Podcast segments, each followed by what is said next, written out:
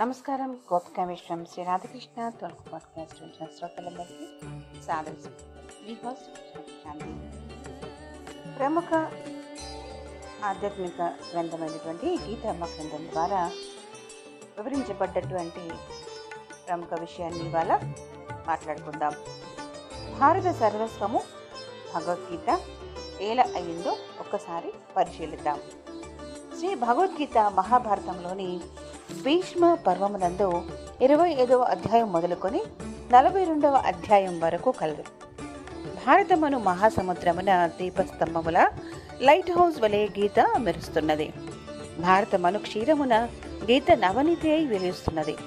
అష్టాదశ పురాణములను నవ వ్యాకరణములను నాలుగు వేదములను చక్కగా మదించి వ్యాస మునింద్రులు భారతమును రచించారు కావుననే భారతము పంచమ వేదముగా ప్రఖ్యాతి కాంచింది అట్టి మహోత్కృష్ట కావ్యము యొక్క సారమే భగవద్గీత. శ్రీకృష్ణ పరమాత్మ జ్ఞానామృతమును వర్షించుచుండ వ్యాస మునీంద్రులు మహాభారతమును కలసమున దానిని పట్టి ఉంచునని అలంకారిక భాషలో చెప్పవచ్చు. మరియు ధర్మీ చాదేజ కామి కామీ చ మోక్షే భరతర్షభ యది హాస్తి తదన్యత్ర హిన్ని హస్తి నతత్క్వచిత్ అంటే ధర్మార్థ కామ మోక్షములు చతుర్విధ పురుషార్థములను గురించి భారతంలో ఏమేమి తెలుపబడిందో అది ఇతర చోట్ల ఎందు కూడా తెలుపబడింది. దీని ఎందు లేని మరి ఒకటి ఇంకొకటి లేదు. ఇంతియే కాదు ఎన్న భారతే తన్న భారతే. భారతమున లేనిది భారతదేశముననే లేదు. ఈ ప్రకారమున అనుపమ ఖ్యాతిని ఆర్జించింది మహాభారతం. ఇక అద్దాని సారమున భగవద్గీత ఎట్లుండనో పాఠకులే ఊహించుకోవచ్చు.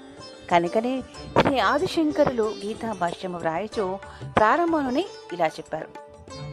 తదిదం గీతాశాస్త్రం సమస్త వేదార్థ సార సంగ్రహభూతం ఈ గీతాశాస్త్రము సమస్త వేద వేదాంతముల యొక్క సార సంగ్రహము అని పేర్కొని ఉన్నారు. అట్లా కానిచో ఖండ ఖండాంతరములందరి ప్రాజ్ఞులెల్లరూ దీనిచే ఏల ఆకర్షింపబడుదురు? మధువు లేనిచే తుమ్మెదలు రావు కదా? గీత ఎందు తెలుపబడింది అవ్యమగు బోధ. దానికి నాశనము లేదు.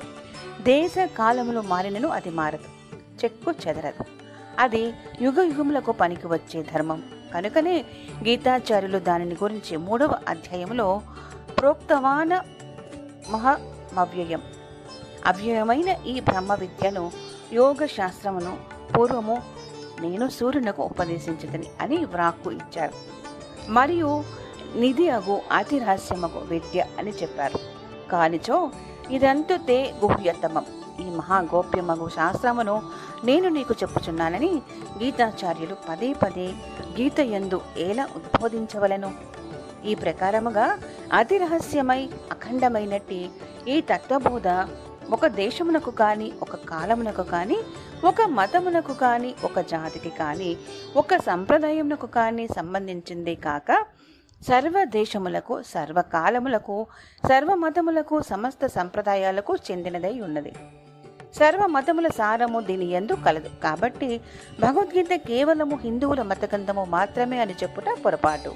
ఇది సార్వభౌమ గ్రంథము. కావున దీనిని ఆశ్రయించువారు ధర్మరహస్యములనెల్లా గ్రహించి అచిరకాలములో పరమశాంతిని తప్పక పడేయగలరు. జ్ఞానేశ్వరుడు గీతని గురించి ఈ కింద విధముగా ప్రశంసించారు గీత వివేక వృక్షములకు తోట లాంటిది సర్వ సుఖములకు పునాది. పరమార్థ సిద్ధాంత రత్నఖని నవరసములను అమృతముచే నిండిన సముద్రము తెరవబడి ఉన్నటువంటి పరంధామం.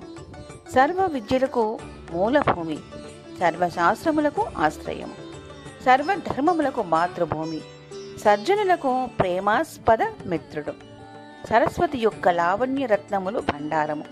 జ్ఞానామృత పూర్ణగంగ వివేకమును క్షీర సముద్రం యొక్క నవలక్ష్మి అంటూ మహనీయుల దృష్టి అందు గీత ఎట్టి పూజ్య స్థానమును ఆక్రమించుకున్నదో ఈ పై వాక్యములు మనకి రుజువు చేస్తున్నాయి.